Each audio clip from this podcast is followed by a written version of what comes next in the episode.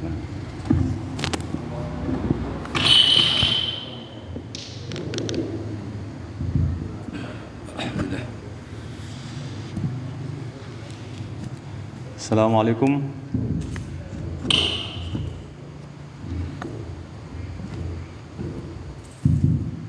Assalamualaikum warahmatullahi wabarakatuh A'udzu billahi minasyaitonir rajim Bismillahirrahmanirrahim Ar-Rahmanu 'allamal Qur'an khalaqal insan 'allamahul bayan Rabbi shrah sadri wa yassir li amri wahlul 'uqdatam min lisani yafqahu qawli Walhamdulillah salatu wassalamu ala Rasulillah wa ala alihi wa sahbihi ajma'in.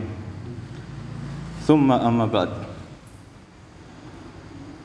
Sebenarnya lebih enak duduk di situ ya. Bareng sama Pak Agus sama Pak Amri. Tapi ini dapat tugas dari Pak Edi, jadi insya Allah mohon izin untuk berbagi apa yang sudah pernah saya pelajari secara cukup intensif. Terus juga mohon izin, ini saya pakai laptop. Sebenarnya juga sudah bisa ngomong gitu, enak seperti biasa, diskusi seperti biasa, sambil menyeruput kopi atau teh sambil makan ubi, singkong, atau martabak. Tapi ini saya pakai ini supaya apa yang sudah pernah saya pelajari tidak tercecer. Jadi supaya ada poin-poin penting yang yang sayang kalau tidak dibagi bersama-sama gitu.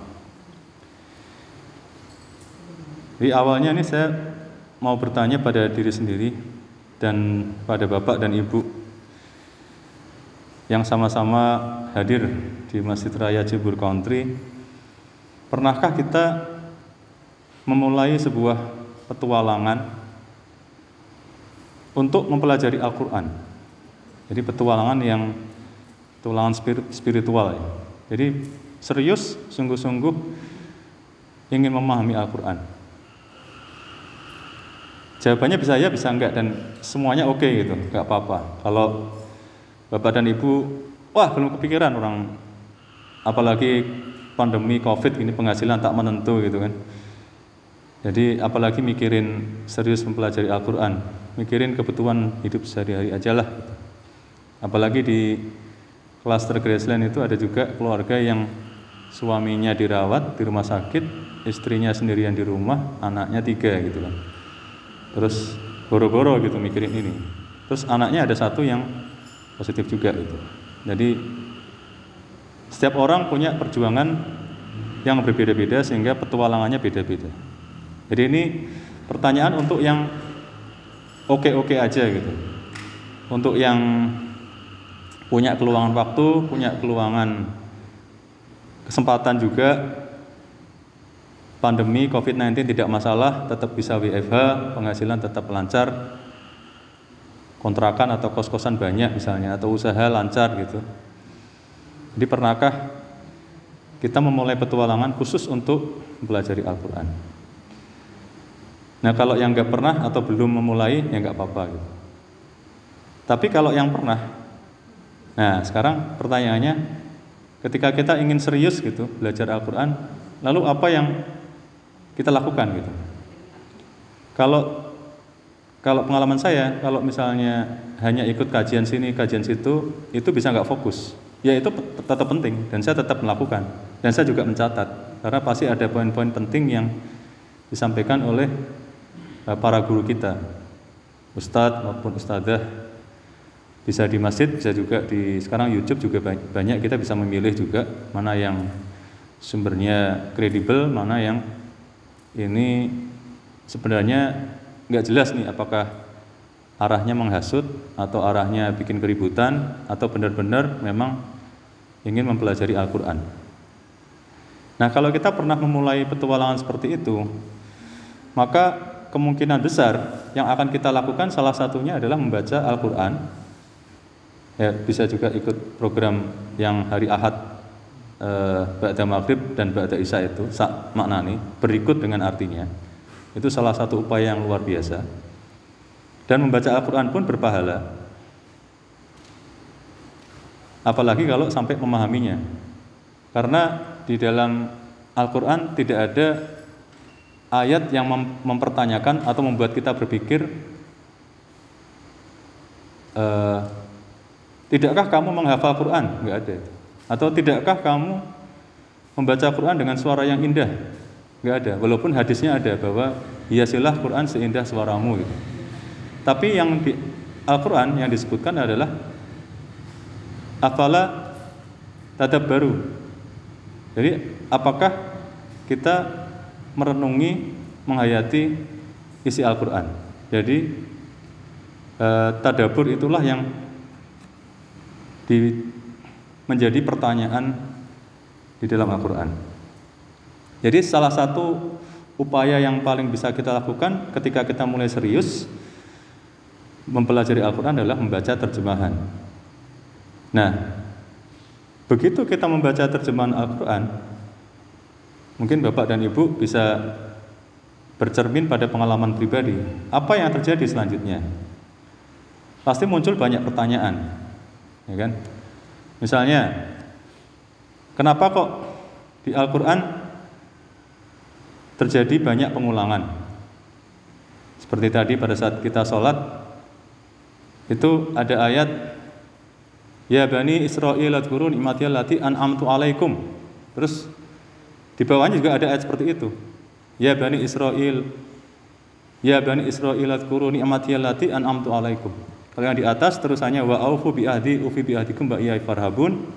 Kalau yang di bawahnya terusannya adalah wa anni faddaltukum alal alamin. Ada pengulangan-pengulangan seperti itu. Uh, di Ar-Rahman ya Bapak-bapak dan ibu-ibu semuanya pasti sudah kenal banget dengan ayat itu, sudah hafal banget dan sudah tahu artinya juga. Fabi ayyi ala irabbikuma tukadziban. Kalau dapat bandrek susu gratis gitu langsung kadang-kadang mengucapkan ayat itu. Fabi ayyi ala tukadziban. Nikmat Allah manakah lagi yang kamu dustakan gitu kan. Apalagi dapat nasi mandi atau dapat nasi kebuli gitu. Waduh, makin kencang itu. Fabi ala tukadziban. Nikmat Allah mana lagi yang kau dustakan? Nah, itu diulang-ulang di Ar-Rahman. Terus juga contoh yang sering kita baca dan salah satu ayat favorit Rasulullah SAW juga yang sering dibaca, yang sel, yang beliau baca Shallallahu Alaihi Wasallam di surat sunat fajar ataupun setelah melakukan tawaf itu beliau akan membaca pasangan Al-Kafirun dan Al-Ikhlas. Qul Al-Kafirun dan uh, Qul huwallahu ahad. Di Al-Kafirun sendiri ayat 3 dan ayat kelima itu kan diulang. Qul ya Al-Kafirun la a'budu ma ta'budun ayat kedua. Terus wala antum abidu nama a'bud. Nah, ini diulang. Ayat keempatnya wala ana abidu ma abatum, yang kelima diulang lagi. Wala antum abidu nama a'bud. Baru ayat keenamnya penutup lakum dinukum waliyadi. Kenapa kok ada ayat-ayat yang diulang? Ini akan menjadi pertanyaan ketika kita mulai serius mempelajari Al-Quran. Terus ada lagi pertanyaan tentang kok ada topik atau pokok bahasan atau tema tertentu di dalam Al-Quran yang sudah pernah dibahas di surah ini, tapi dibahas lagi di surah yang lain. Contoh Tadi juga pada saat sholat kita uh, ada bacaan uh, Wa qulna lil malaikatis judu li adama fasajadu illa iblis aba wastakbara wa kana minal kafirin. Jadi ayat fasajadu illa iblis atau topik tentang iblis tidak mau sujud itu adalah topik yang dibahas di yang tadi surat Al-Baqarah, tapi ada juga di surat Al-A'raf, ada juga di surat Al-Isra, ada juga di surat yang kita baca kemarin hari Jumat Al-Kahfi itu juga ada ayat fasajadu illa iblis. Dan ada juga di surat Toha. Kenapa seperti itu? Ini muncul pertanyaan-pertanyaan itu ketika kita ingin serius mempelajari Al-Quran. Terus juga muncul pertanyaan, kok Al-Quran itu tidak tersusun secara kronologis berdasarkan urutan waktu. Ya contoh uh, Iqra bismi rabbikal ladzi khalaq. Surat Al-Alaq. Itu adalah ayat yang pertama kali turun. Tapi di Al-Qur'an uh, Iqra ada di surah ke-96. Padahal kita tahu Al-Qur'an itu jumlahnya berapa ayat uh, berapa surah? 114. Posisinya di nomor 96. Padahal Iqra turun pertama padahal. Kenapa enggak menjadi surah pertama aja gitu. Jadi kenapa Iqra nomor 96 dan tidak dijadikan pembuka Al-Qur'an? Terus muncul juga pertanyaan kenapa 114 surah yang ada di dalam Al-Qur'an itu ada yang panjang kayak Al-Baqarah itu panjang banget 286 ayat. Ada juga yang pendek dan nggak beraturan gitu. Maksudnya enggak dari mulai yang panjang sampai ke yang paling pendek atau mulai dari yang pendek dulu sampai ke yang paling panjang. Kok enggak seperti itu gitu. Ya contohnya kita sekarang punya Al-Qur'an di mana eh, surah pertamanya yang kita baca berulang-ulang setiap sholat minimal 17 kali sehari Al-Fatihah ada berapa ayat Pak? Bu. Ya kita udah tahu semuanya, tujuh ayat. Terus itu surah pertama. Terus surah keduanya adalah Al-Baqarah. 286. Dari 7 naik ke 286. Naiknya drastis. Less than 10 gitu ya.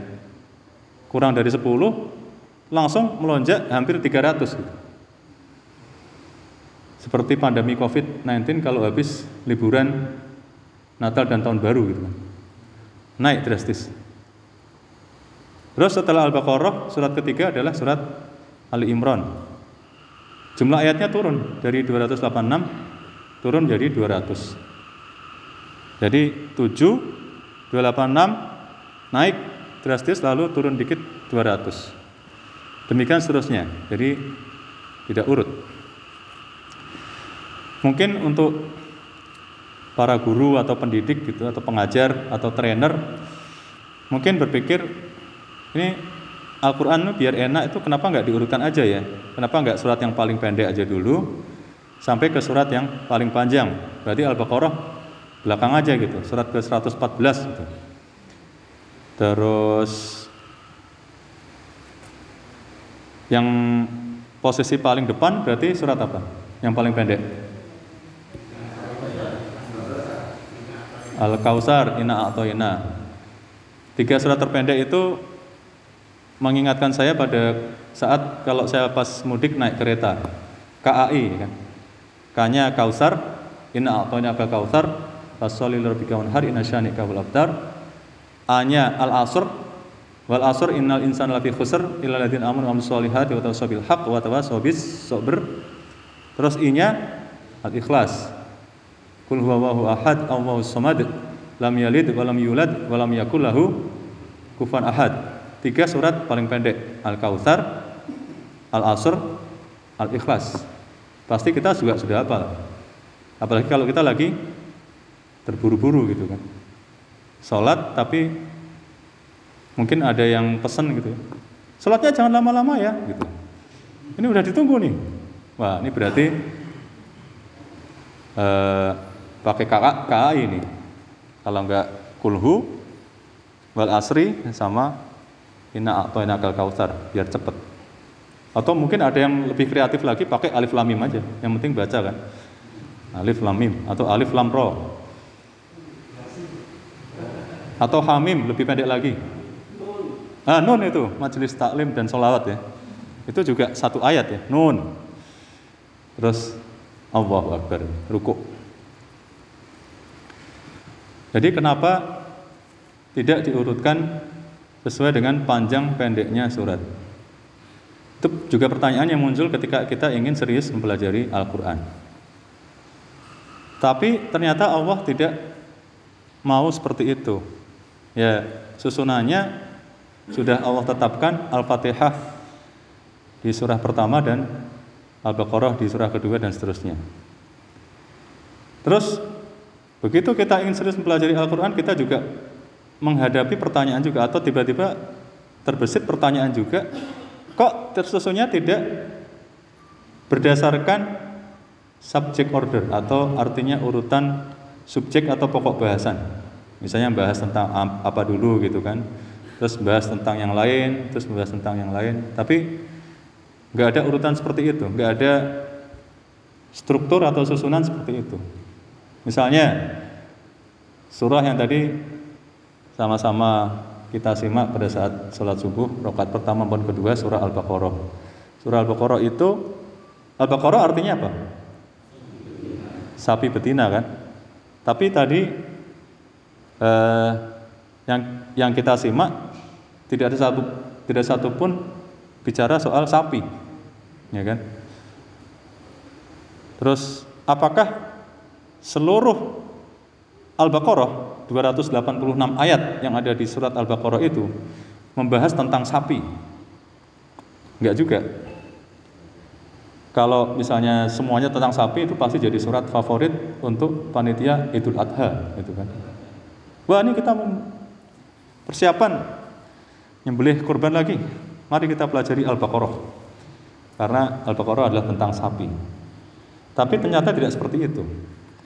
Isi dari surat Al-Baqarah tidak melulu soal sapi.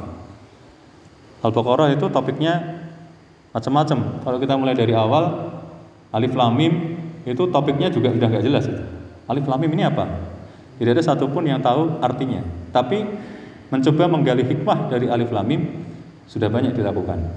Salah satunya adalah dihubungkan dengan ayat sebelumnya.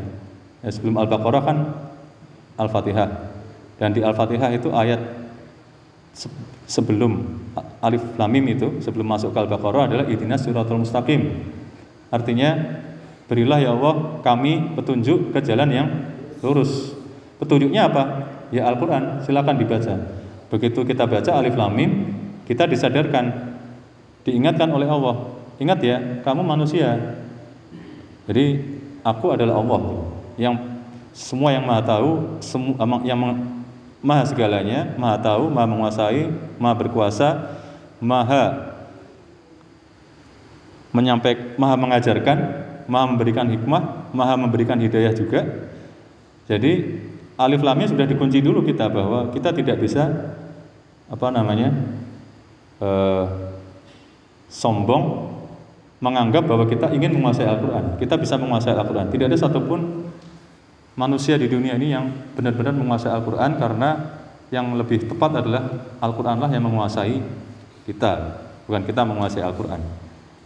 Dia ada kisah zaman waktu saya muda dulu, walaupun sekarang kita semua juga masih muda ya, buktinya masih kuat apa namanya. Sebelum matahari terbit sudah kuat berkumpul bersama-sama kita di majelis yang mulia ini.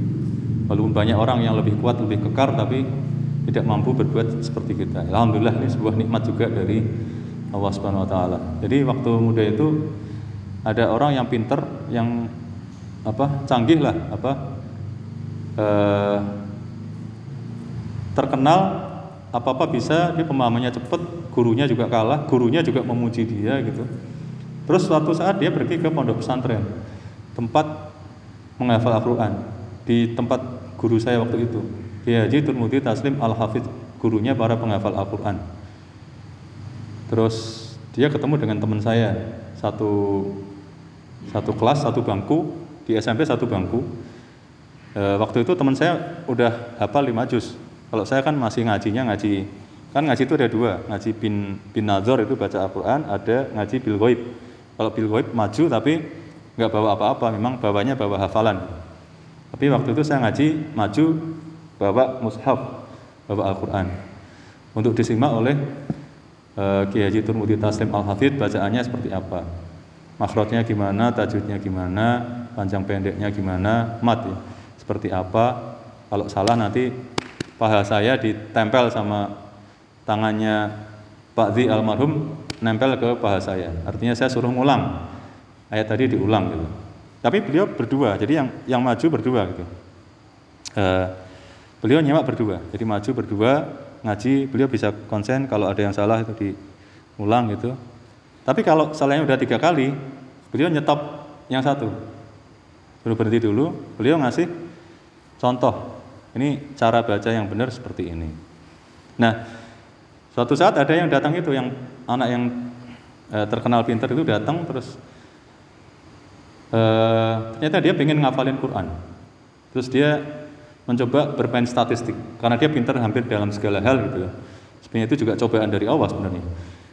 Itu dia bermain statistik. Kamu bisa hafal ini satu juz berapa lama?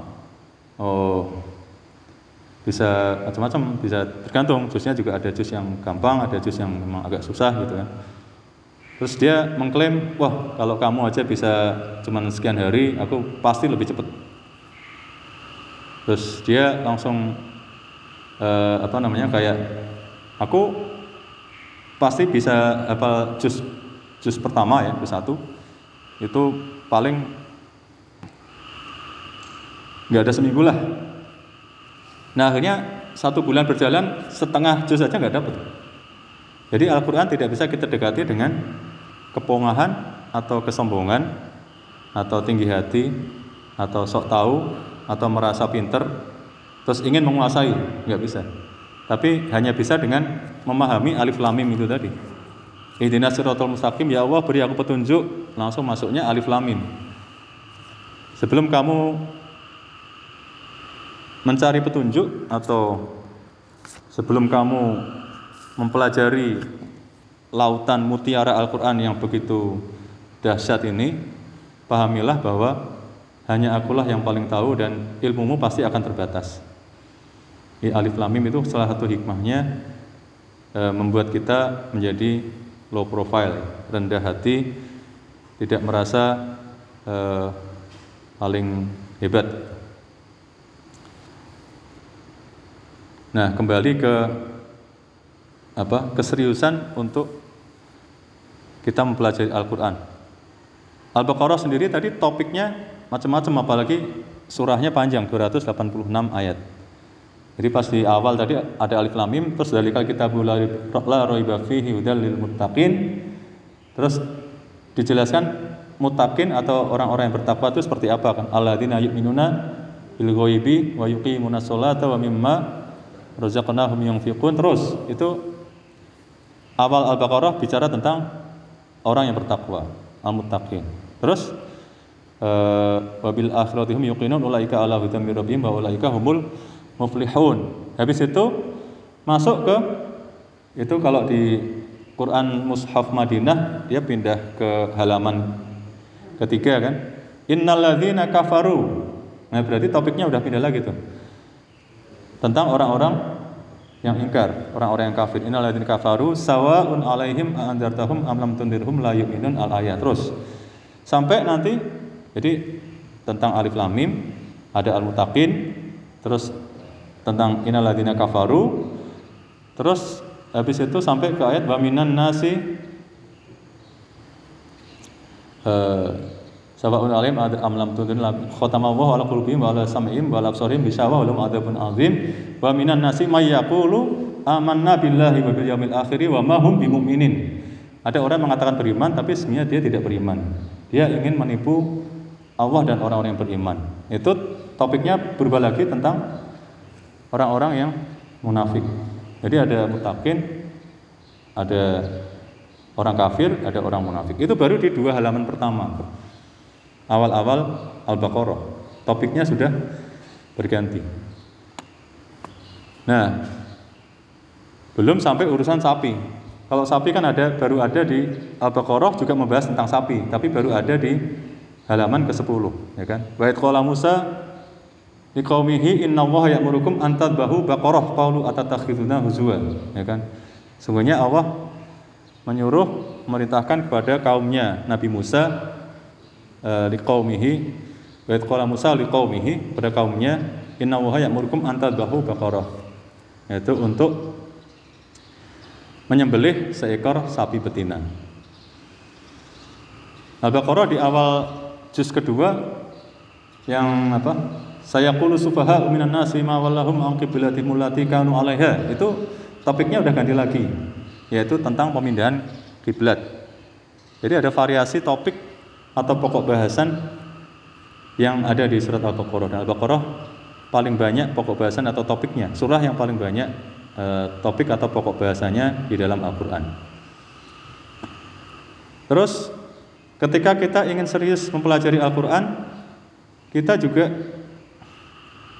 eh, akan berhadapan dengan pertanyaan, kok ada kisah yang dipotong-potong di surah ini, sedikit di surah ini, terus dikisahkan lagi di surat yang lain, terus habis itu dikisahkan lagi di surat yang lainnya lagi. Nah, contoh yang tadi kisah tentang penolakan iblis untuk sujud. Nah, itu ada di tadi surat-surat yang sudah kita sebutkan tadi. Itu dipotong di sini, diceritakan lagi di surat yang lain, diceritakan lagi di surat yang lainnya lagi. Nah, itulah pertanyaan-pertanyaan yang muncul saat kita serius ingin mempelajari Al-Qur'an. Sehingga tentu saja pelan tapi pasti kita ingin mencari tahu jawabannya. Apa sih jawaban dari pertanyaan-pertanyaan ini? Ini sambil saya lihat masih 20 menit. Masih aman. Nah, seiring dengan kita berusaha untuk mencari jawaban atas pertanyaan-pertanyaan tadi, akhirnya kita menyadari bahwa jawaban dari pertanyaan itu justru nantinya akan membuka mata kita, terutama mata hati kita, bahwa Al-Quran adalah sesuatu yang unik, dan yang lebih penting lagi, Al-Quran adalah benar-benar kalam ilahi, kalam Allah. Bukan buatan manusia, bukan karangan Rasulullah Shallallahu Alaihi Wasallam. Naudzubillah dalik. Bapak dan Ibu juga mungkin pernah uh, mendengar atau mungkin membaca kisah orang-orang yang awalnya mengkritik Al-Quran, tapi akhirnya orang-orang ini justru masuk Islam dan keimanannya begitu kuat dan dahsyat ya bahkan melebihi keiman, keimanan dari orang-orang yang sudah memeluk Islam. Kisah seperti ini juga ya misalnya contohnya ada juga di di Swiss itu pada saat di negara Swiss itu mulai ada pembangunan masjid dan menara ada satu tokoh yang benar-benar menolak gitu anggota parlemen orang kuat orang yang punya background militer. Dia nggak setuju dan dia apa benar-benar berjuang untuk menggagalkan rencana pembangunan rumah ibadah umat Islam itu tapi akhirnya dia takluk juga. Dia akhirnya masuk Islam. Eh, kemudian anaknya juga dia bimbing dan anaknya juga akhirnya masuk Islam. Nah beda dengan keimanan saya ini, saya yang Islamnya ngikut orang tua, enggak enggak mikir emang agama yang benar itu Islam? Emang kitabnya apa? Emang Al-Quran itu kitab yang benar-benar berasal dari Allah atau nah itu nggak kepikir nggak nggak ada timbul pertanyaan seperti itu makanya beda banget dengan orang yang sudah berjuang untuk dia sendiri apa namanya memprot apa mengkritik dia sendiri memusuhi Islam dan Al-Quran tapi akhirnya sadar bahwa Al-Quran itu luar biasa dahsyat itu keimanannya bisa kita eh, kita bisa membayangkan dia keimanannya pasti akan beda. Karena dia telah melalui ujian. Mungkin untuk masuk Islam aja dia melalui perjuangan yang hebat gitu. Kalau kita masuk Islam udah langsung gitu kan. Begitu lahir udah langsung tanpa perjuangan udah masuk Islam. Tapi waktu ada lagu apa tuh? Lagunya Krisha, Krisha Krisman Sahrahadi yang syairnya diambil oleh Yusuf Ismail dari surat Yasin itu ketika tangan dan kaki berkata itu saya sempat baca gereja untuk bilang ke orang tuanya ingin masuk Islam aja itu maju mundur kan bilang nggak ya bilang nggak ya. Aku tapi aku ini udah jatuh cinta dengan Islam. Tapi untuk ngomong ke orang tuanya itu perjuangan tersendiri untuk ngomong bahwa dia akan masuk Islam. Walaupun akhirnya alhamdulillah orang tua gereja merestui dan mengizinkan dan gereja jadi plong gitu. Tapi sempat muncul keraguan-raguan untuk mengikrarkan hal itu Ya tentu perjuangannya beda dengan dengan kita. Yang alhamdulillah dimudahkan oleh Allah. Maka mengapa kita melakukan studi kalam ilahi ini? Jadi tujuannya setidaknya ada dua hal. Yang pertama, kita mempelajari segala sesuatu tentang Al-Quran yang mungkin belum pernah kita ketahui sebelumnya. Dan yang kedua, kita biiznillah ya Allah mudahkanlah kami semua di Masjid Raya Jibur Country ini dalam mempelajari kitabmu.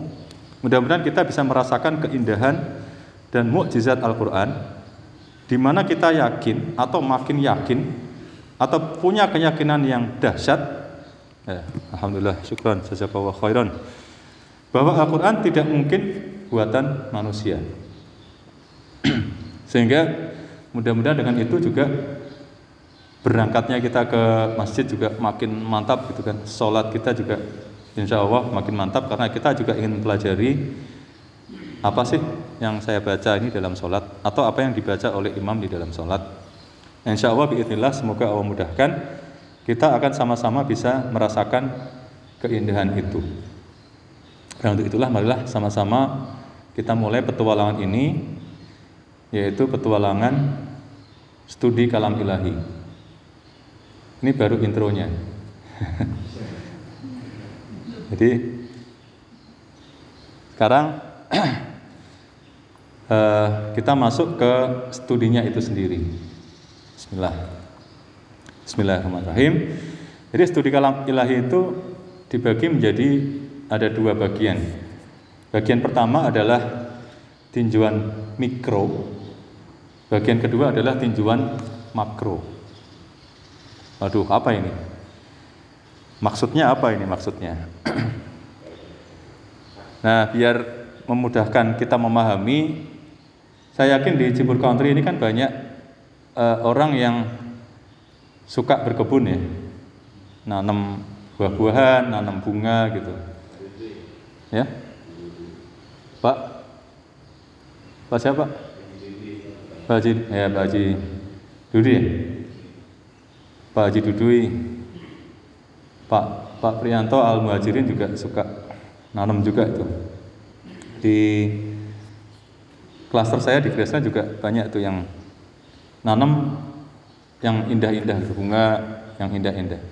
Nah kalau kita melihat sekuntum bunga yang indah, uh, misalnya karena ada yang suka berkebun, terus dia memanfaatkan lahan, mohon maaf, izin minum dulu. Bismillah.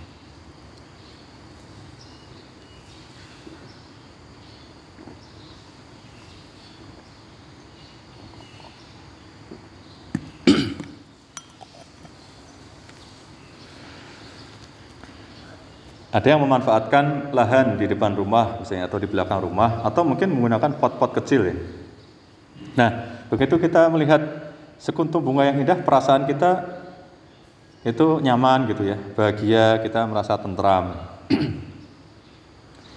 anak anak anak perempuan saya pernah ikut apa uh, kursus fotografi gitu. Dan salah satu yang paling dia suka adalah memotret bunga-bunga yang indah itu. Kalau diajak jalan gitu ke mana gitu melihat bunga indah berhenti dulu, foto dulu. Kadang dia turun deketin, kadang di zoom gitu ya. Karena indah, membuat bahagia.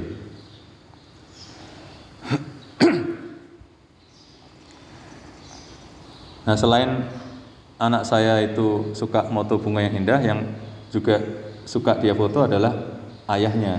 Kalau sedang tidur gitu, difoto. Jadi itu usil juga dia. Untungnya fotonya tidak pernah beredar di medsos. Untung lagi tidak pernah viral, alhamdulillah. Nah, dari sekuntum bunga yang indah tadi, dari sebuah kebun, kebun yang dimiliki oleh seorang emak-emak di Cibubur Country. Nah, sekarang kita eh, pakai drone ya, kameranya kita apa? bawa ke atas itu, berputar-putar di atas kawasan Cibubur Country. Maka kamera di atas sana itu sudah tidak melihat keindahan sekutum bunga, walaupun sekutum bunga itu tetap indah. Tapi yang dia lihat adalah keindahan yang lain, yaitu ada kebun-kebun, ya kan? Terus ada rumah-rumah, terus ada jalan-jalan. Yang alhamdulillah di Cibubur Country ini jalannya termasuk boros gitu kan. Kalau ada apa Grab atau Gojek gitu yang Pak ini bingung putar balik gitu ya kita tinggal bilang terus saja mas ter putar balik di gang sebelah aja gitu. Mau milih gang yang mana gitu. Masih banyak gang yang buat putar balik gitu kan. Karena saking banyaknya jalan kalau di Jibun Country jadi kalau kita lihat di atas kan rumah-rumah gitu kan kebun-kebun pohon-pohon ada sutet. Kalau sutet mungkin bukan keindahan ya.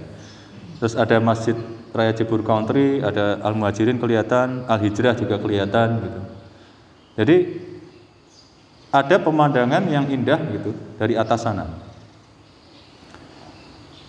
Nah, itulah yang dimaksud dengan makro. Kalau makro berarti kita melihatnya dari kejauhan. Ini pemandangan yang komplit. Kalau mikro adalah kita melihat ke sekuntum bunga. Jadi apa hubungannya dengan studi kalam ilahi ini? Jadi yang dimaksud makro adalah kita masuk ke sebuah ayat.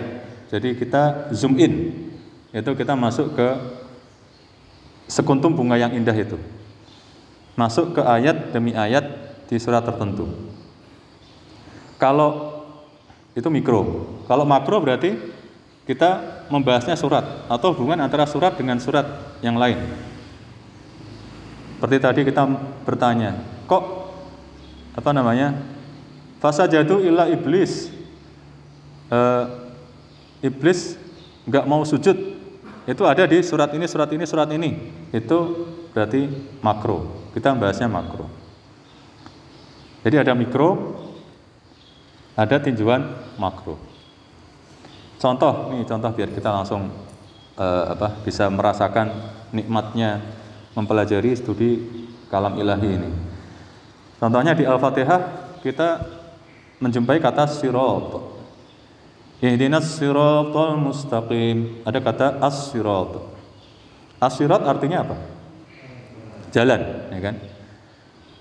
Ihdinas siratal mustaqim. Kita meminta kepada Allah, ihdina beri kami petunjuk asyirat ke jalan petunjuk ke ke mana ke jalan nah, ini kan menarik ini kalau misalnya ada orang dari luar Jebur Country nanya ke pos security yang gerbang depan itu Pak MRCC itu di mana ya Pak maka security-nya akan menunjukkan kan Mas masuk aja Mas lurus terus nanti ada beberapa perempatan terus jalannya agak sedikit serong ke kanan habis itu ada perempatan nanti ada petunjuk papan nama petunjuk MRCC Masjid Raya Cibur Country gitu kan. Nanti lurus saja Mas ikuti. Nanti ada bundaran, nanti lurus lagi. Terus maaf nih kendaraannya bagus kan Mas ya? Sering dirawat kan ya? Loh, emang kenapa Pak? Banyak polisi tidur soalnya. Oke Pak, hati-hati ya Mas, itu nanti pelan-pelan. nah orang tadi nanya petunjuk ke mana? bukan ke jalan kan, tapi ke sebuah tempat yang tertentu atau istilahnya destination gitu ya. Tempatnya jelas gitu. Mau ke mana? Ke MRCC, ke uh, Al Muhajirin, ke Al Hijrah. Pak, boleh dong uh, rumahnya Pak Edi gitu. Ini lewat mana, belok kiri, belok kanannya gimana gitu. Tapi jelas gitu. Ke tempat tertentu. Tapi kenapa kok ihdinas surat bukan ihdinal jannah gitu misalnya atau ihdinal misalnya hafal Quran 30 juz gitu enggak tapi berilah petunjuk ke jalan Jadi ini kan sesuatu yang menarik. Makanya ini dipelajari di uh, studi kalam ilahi yang tinjauan mikro karena membahasnya sirot. Nah, apa hikmah dari Allah mengajarkan kepada kepada kita supaya kita meminta petunjuk ke jalan yang lurus, ke jalan itu. Di mana letak keindahannya? Jadi tak keindahannya ini luar biasa sekali, masya Allah, karena kita boleh bercita-cita untuk hafal Al-Quran 30 juz, kita boleh bercita-cita untuk hafal juz amma, juz 30, bukan 30 juz tapi ya sedikit modifikasi lah tidak 30 juz tapi juz 30 atau kita boleh bercita-cita untuk hafal surat Al-Kautsar. Tapi ini cita-citanya mungkin terlalu pendek ya. Masa cita-cita menghafalkan surat yang paling pendek? Atau kita boleh bercita-cita untuk menghafalkan surat Al-Baqarah. Lumayan panjang karena nembus juz 1, juz 2 terus masuk ke juz 3 gitu kan tapi tercapai atau tidak tercapai cita-cita kita itu tidaklah penting. Buat Allah yang penting yang penting adalah kita ada di jalan itu. Selalu berada di jalan. Itu yang paling penting buat kita. Karena tidak sedikit juga orang-orang yang mungkin sudah pernah mendalami agama, sudah pernah menghafalkan Al-Quran gitu, tapi ke sininya kok Loh kok orangnya sekarang seperti ini ya? Saya tidak usah menyebut nama ya. Ada tokoh internasional yang saya juga dulu termasuk mengidolakan beliau gitu. Karena beliau suka membahas tentang ayat-ayat terus eh, keindahan ciptaan Allah yang luar biasa gitu. Sehingga menghasilkan apa ton, eh, tontonan yang tuntunan gitu. Jadi tontonan yang bagus membuat kita paham kebesaran Allah itu merasa diri kecil.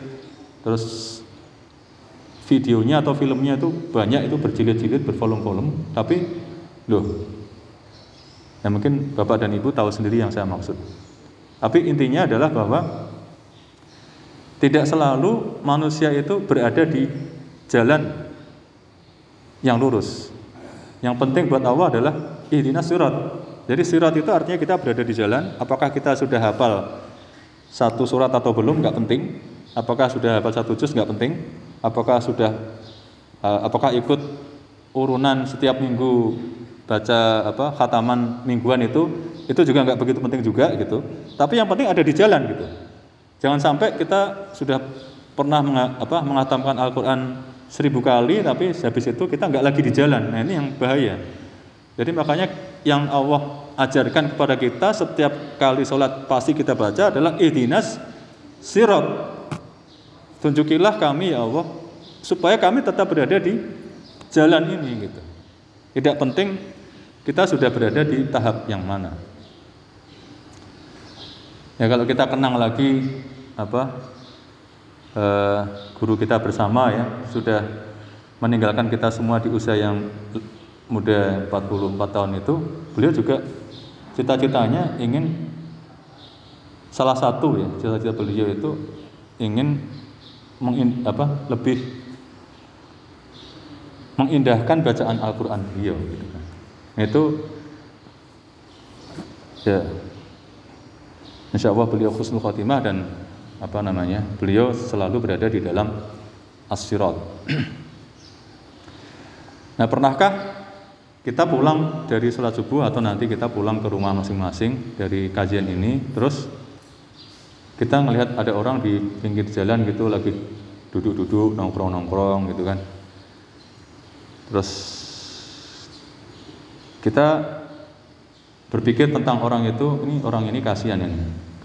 Karena dia nggak sholat subuh berarti mungkin dia orang munafik. Gitu kan. Jadi pakaian kita mungkin putih tapi hati kita mungkin tanda tanya gitu. Apakah putih apa enggak? Jadi lebih lebih apa? bermanfaat kalau kita berpikir gimana ya caranya orang ini bisa merasakan nikmatnya sholat subuh apalagi sunat sunat sholat sunat fajar nah itu lebih bermanfaat daripada kita merasa diri kita lebih tinggi atau lebih suci karena pada saat titik di mana kita merasakan seperti itu berarti jangan-jangan kita malah pada saat di masjid sholat sunat fajar kita berada di sirot.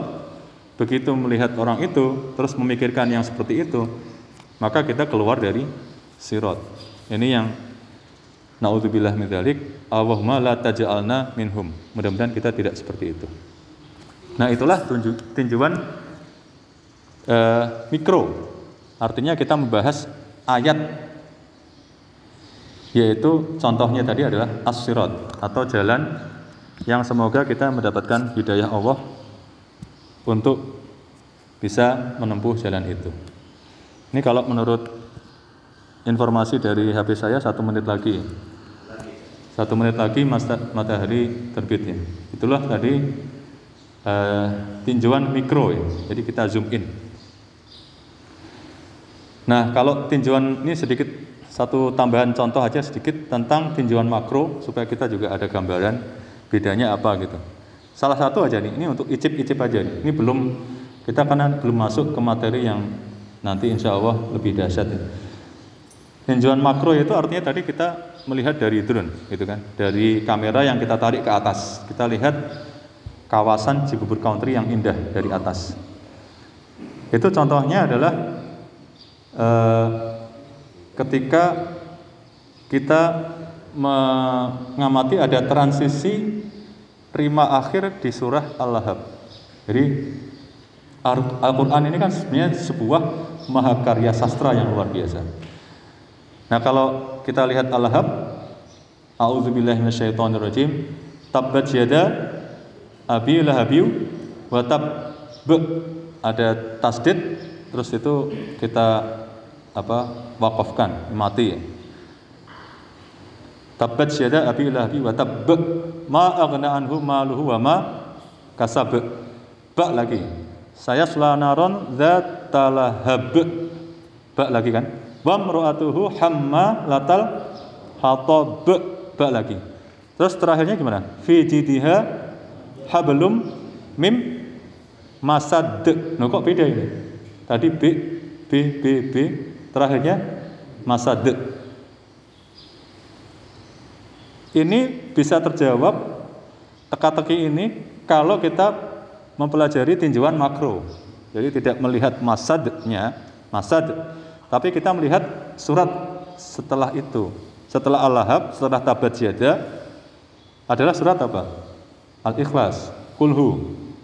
Kalau kulhu gimana? Kulhu wallahu ahad Allahus somad lam yalid walam yulad walam yakul lahu kufuwan ahad. Dal semua. Maka inilah keindahan tinjauan makro dari sisi rima akhir al-lahab. Tabat yada abi labi wata b b b b b begitu mau masuk ke al-ikhlas fi jidiha hablum mim masad. Nah ini kita bisa merasakan keindahannya kalau kita memahami tinjauan makro. Ini kira-kira sepuluhan menit lagi surup ya. Mungkin kalau ada yang mau share, diskusi, tanya jawab atau menambahkan atau punya pengalaman terhadap keindahan Al-Quran silakan.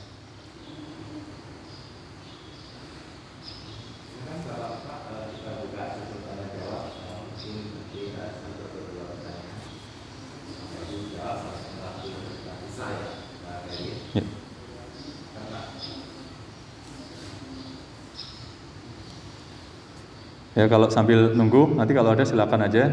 Ini karena materinya juga masih banyak. Ini materi untuk hari ini aja masih belum ada separuh.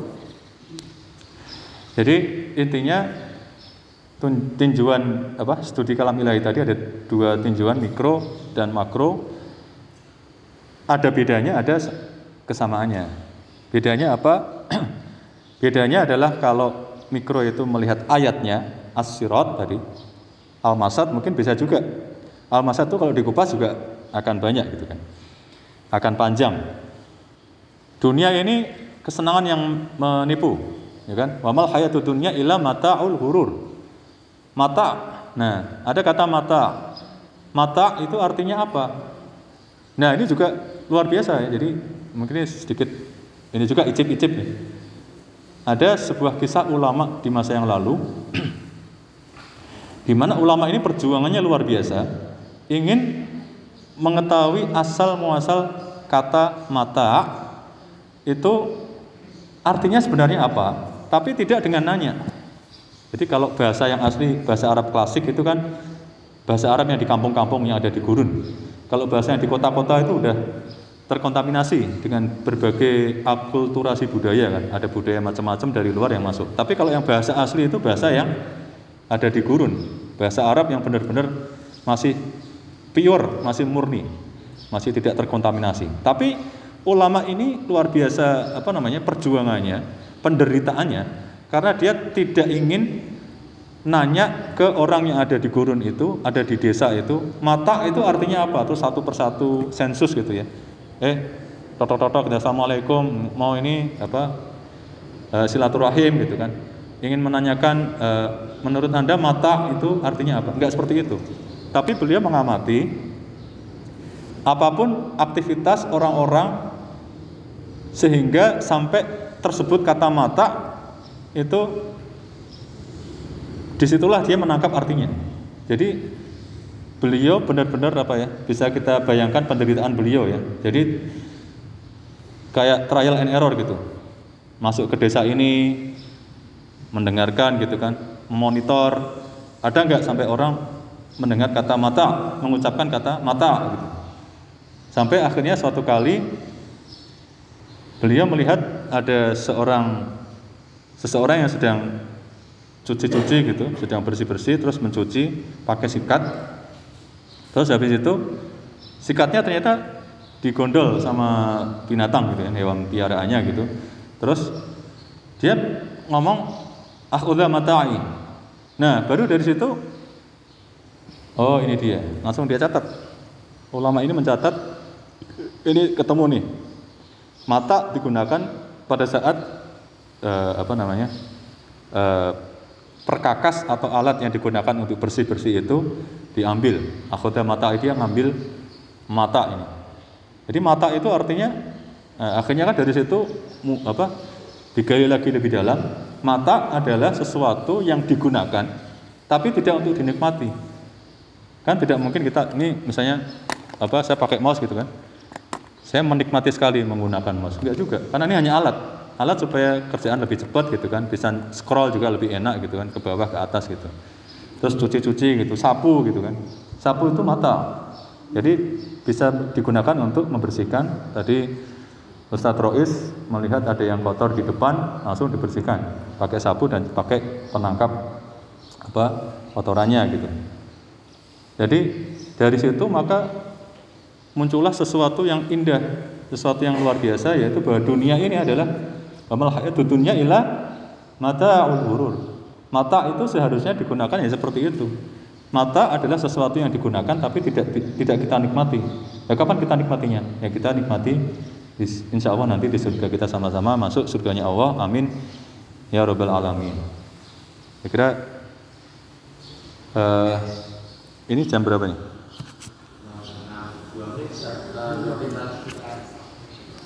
Oke. Okay. Jadi mikro tadi adalah tentang ayat ya kita sudah bahas asirat terus kita juga icip-icip tadi tentang uh, mata mudah-mudahan ada manfaatnya. Uh, dan insya Allah nanti kalau ada kesempatan lagi kalau diberi tugas lagi oleh Pak Edi insya Allah siap untuk melanjutkan. Memang ini uh, cukup panjang uh, materinya. Dan marilah sama-sama kita berharap eh, keriduan Allah, sama-sama berharap mudah-mudahan kita seperti yang juga di, pernah diharapkan juga oleh eh, guru-guru eh, kita, semoga kita terus dekat dengan Al-Quran, semoga kita terus berada di jalannya, semoga doa kita ihdinas siratal mustaqim itu tidak sekedar asal ngomong atau asal menghafalkan, tapi benar-benar kita hayati bahwa kalau kita memang sungguh-sungguh ingin mendapatkan hidayah untuk berada di jalan, tetap berada di jalannya yang lurus, mudah-mudahan kita juga sungguh-sungguh dalam upaya kita secara lahiriah gitu. Jangan sampai setelah baca ihdinas siratal mustaqim habis itu apa? keinginan untuk belajar Al-Qur'an kok juga nggak ada gitu. Itu adalah seakan-akan ngucapin ihdinas siratal mustaqimnya itu nggak sungguh-sungguh gitu, kayak nggak serius gitu. Mudah-mudahan ada manfaatnya. Marilah sama-sama kita tutup dengan doa kafaratul majlis. Subhanakallahumma bihamdik asyhadu an la ilaha illa anta astaghfiruka wa atubu ilaik. Alhamdulillahirabbil alamin. Wassalamualaikum warahmatullahi wabarakatuh.